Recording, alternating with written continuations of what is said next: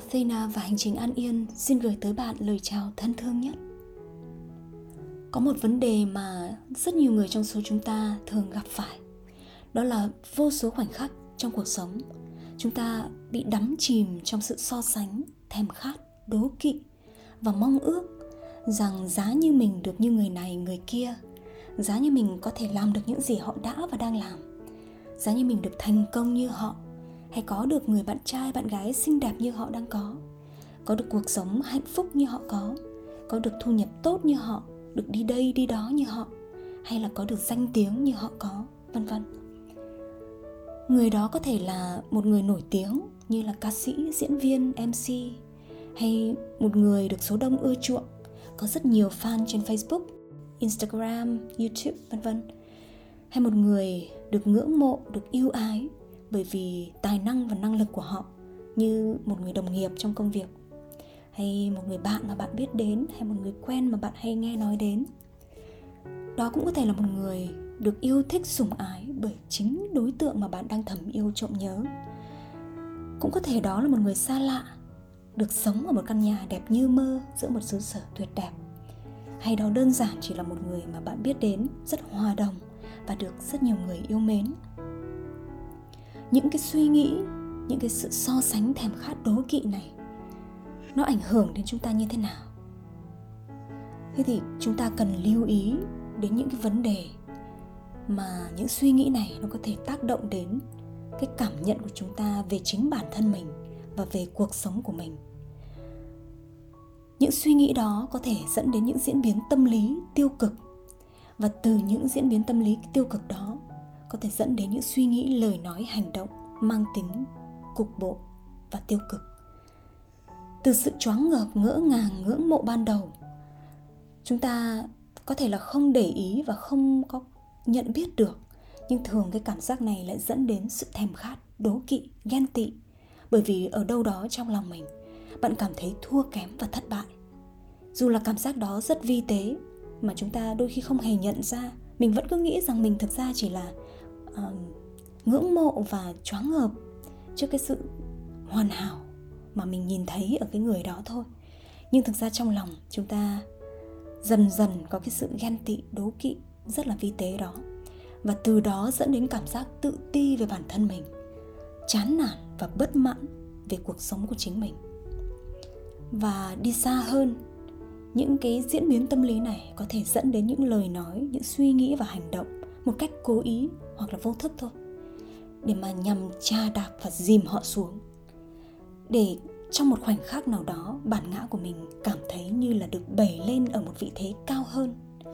Và nhờ đó mà cái lúc đó mình cảm thấy dễ chịu một cách nhất thời rồi, bởi cái sự hả hê tự mãn của bản ngã vào lúc đó. Sự mường tượng và hình dung của tâm trí về cái sự hoàn hảo và sự tuyệt vời mà mình nhìn thấy ở người khác đó thực ra chỉ là dựa trên những thông tin hữu hạn mà chúng ta có. Những thông tin một chiều khiến cho bạn tin rằng cuộc sống của người đó rất hoàn hảo, và bởi tin vào cái sự hoàn hảo đó, dựa trên những gì mà ta thấy, những gì ta được nghe, được biết đến, ta cảm thấy như là cuộc đời mình là một bức tranh tương phản, đối lập với những gì họ có. Hay là mình nhìn thấy cái cuộc sống của mình sao lại không hoàn hảo, không như ý đến vậy. Bởi vậy mà cái cảm giác bất mãn về cuộc sống và bản thân mình ngày càng trở nên mạnh mẽ, và cảm giác tự ti về bản thân, rồi bất mãn về cuộc sống mà mình đang có, nó có thể trở thành mãn tính. Và khi mà nó trở thành mãn tính rồi, chúng ta có thể thậm chí là bỏ cuộc, không còn nhiệt huyết, không còn niềm tin và nỗ lực trong cái công việc mà mình làm, những dự định, sở thích, đam mê của bản thân mình. Mình không còn tự tin và không còn nhiệt huyết để mà duy trì và phát triển chúng nữa. Những gì mình đang làm, đang sống với, đang theo đuổi cảm thấy như là nó không được như người ta, không hoàn hảo, không nổi bật, không tốt đẹp, không thành công như họ. Và vì vậy mà cuộc sống của mình cảm giác ngày càng trở nên bế tắc và vô nghĩa. Và dần dần chúng ta không biết mình nên làm gì, không biết điều gì mới là phù hợp với mình. Khi mà chúng ta cứ ngày ngày nuôi dưỡng những suy nghĩ rằng bản thân mình kém cỏi, mờ nhạt, không ai biết đến mình, không ai hiểu mình, không ai quan tâm đến mình, cuộc sống của mình thật là vô nghĩa vô vị. Đây là những nguyên nhân chính yếu dẫn đến trầm cảm và sự vô định giữa những lựa chọn của cuộc đời. Vì sao mà chúng ta lại cứ hay thèm khát cuộc sống của người khác như vậy? Nếu như bạn ngẫm nghĩ thật kỹ thì bạn sẽ thấy rằng là rốt cuộc nguyên nhân là bởi vì chúng ta trong sâu thẳm đều khao khát được quan tâm chú ý, khao khát được ghi nhận, nhìn nhận, được trân trọng, yêu thương bởi số đông, và đặc biệt là bởi những người mà ta mong muốn sở hữu sự quan tâm yêu thương từ họ dành cho mình. Sự thèm khát và đố kỵ mà ta có với một ai đó luôn xuất phát từ niềm tin của chính ta rằng họ nhận được chính xác những điều mà chúng ta khao khát đó. Và bởi thế, ta mong ước được như họ, mong ước được sống một cuộc đời như họ, bởi vì ta tin rằng khi mà được như họ, ta sẽ đạt được những điều ta mong muốn. Đó là à, mình sẽ được quan tâm, được chú ý, được nhìn nhận, ghi nhận, được trân trọng, yêu thương bởi mọi người, bởi cộng đồng, bởi số đông, và đặc biệt là bởi những cái người mà chúng ta mong muốn có được sự quan tâm yêu thương từ họ. Nhưng những niềm tin đó có thực sự đúng và toàn diện hay không? Đây là câu hỏi mà bạn cần tự vấn chính mình mỗi khi mà bạn nhận biết được rằng mình đang bị chìm đắm vào vòng lặp của sự so sánh bi quan và thèm khát một cuộc đời của người khác đó. Những lúc như vậy, chúng ta cần tự hỏi mình câu hỏi đó. Niềm tin của mình rằng là họ thật là hoàn hảo, cuộc sống của họ thật tuyệt vời, họ thật là may mắn, mọi thứ thật là thuận lợi, rồi họ thật là hạnh phúc. Cái niềm tin đó có thực sự đúng và toàn diện hay không? Chúng ta cần nhắc mình về những góc cạnh của vấn đề mà ta không có nhìn thấy, để chúng ta có thể nhìn cái vấn đề một cách chân thực và toàn diện hơn, không còn là sự đánh giá một cách cục bộ, một chiều. Chúng ta cần nhắc mình rằng phía sau những điều mà tưởng chừng như rất hoàn hảo trong cuộc sống của người khác, những con người đó thực ra cũng như mình mà thôi, như bạn mà thôi. Một con người luôn khao khát được quan tâm chú ý, được nhìn nhận, ghi nhận, được trân trọng, yêu thương. Một con người bình thường sống giữa thế giới này với những trải nghiệm thăng trầm, với những nỗi đau trong nội tâm, những lúc sóng gió, những chặng đường đầy thử thách trong các mối quan hệ, hay những khó khăn về điều kiện hoàn cảnh sống, dù nặng dù nhẹ, dù ít dù nhiều. Nhưng chắc chắn là có. Mà thực ra nặng nhẹ ít nhiều lại không có thang bậc quy chuẩn nào cả, mà là do mỗi người tự định mức mà thôi. Nên có thể đối với bạn, trong con mắt của bạn, cuộc sống của họ trông rất là dễ chịu, êm đềm, viên mãn. Nhưng thực ra bạn chỉ được nghe, được thấy một phần nào đó, một góc cạnh rất nhỏ nào đó của toàn bộ những gì mà họ đã và đang trải qua trong cuộc sống của họ mà thôi. Thế còn với họ,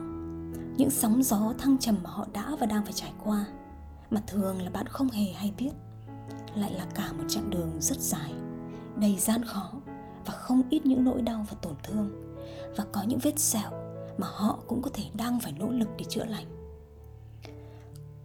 Có thể ngoài kia, ở đâu đó, có một người nào đó, hoặc một vài người, dù ít hay nhiều, có lẽ lại đang và đã nhìn bạn như cách mà bạn đang nhìn những người mà bạn khao khát trở thành đó. Cuộc sống luôn ngập tràn những điều tốt đẹp, và những mối liên hệ giữa người với người luôn ẩn chứa những tình cảm thiêng liêng. Có lẽ bạn đã và đang lướt nhìn cuộc sống của chính mình và những mối quan hệ mà mình đang có.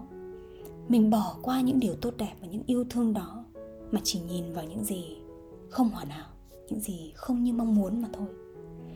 Vì vậy, nếu như khi bạn nhìn sâu vào chính cuộc đời mình, bạn sẽ đến lúc nhận ra rằng mình đã và đang chú tâm quá nhiều vào những điều không như ý, không như mong muốn, không được như những gì mà bản ngã của mình kỳ vọng, và tự mình gắn cho cuộc sống của mình cái nhãn hiệu hay là cái nhận định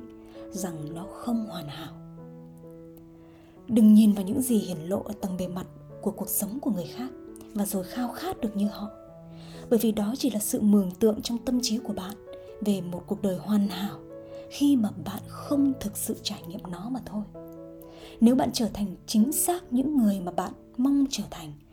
những người mà bạn nghĩ rằng họ đang sống một cuộc đời viên mãn, hoàn hảo, hạnh phúc, tuyệt vời, bạn vẫn sẽ tìm ra và đau đáu bởi những điều không hoàn toàn như ý muốn trong cái cuộc sống mà tưởng chừng như rất hoàn hảo đó.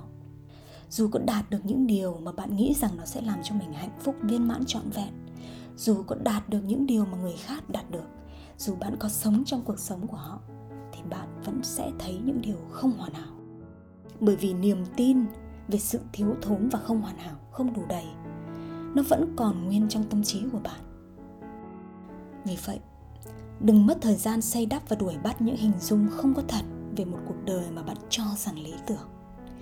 Hãy bắt đầu sống cuộc sống của chính mình và trân trọng những gì mình đã, đang và sẽ trải nghiệm trong cuộc đời mình với một tâm thế rộng mở, lạc quan, vui sống. Hãy trân trọng những gì mình đang có và yêu thương những người đang ở bên mình. Chúc các bạn luôn tỉnh thức và an nhiên.